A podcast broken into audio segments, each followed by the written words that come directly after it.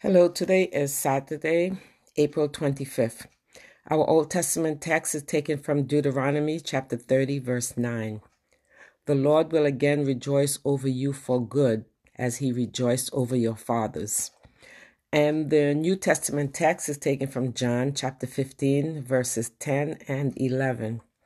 Jesus said, If you keep my commandments, you will abide in my love, just as I have kept my Father's commandments and abide in his love.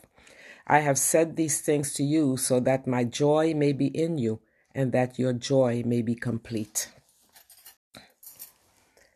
That word joy can be puzzling because some may confuse it with happiness.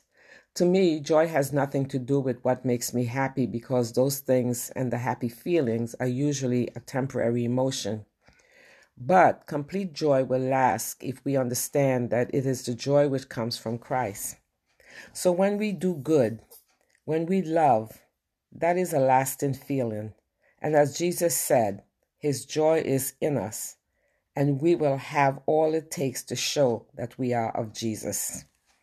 Let us pray. Creator God, rejoice over us.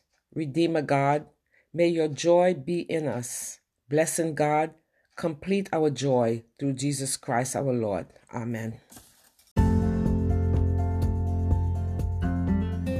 The 2020 Moravian Daily Text that you heard today is copyright 2019 IBOC Moravian Church in America and used with permission.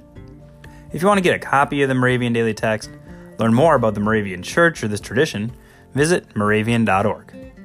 You're listening to MC 1457, The Lamb.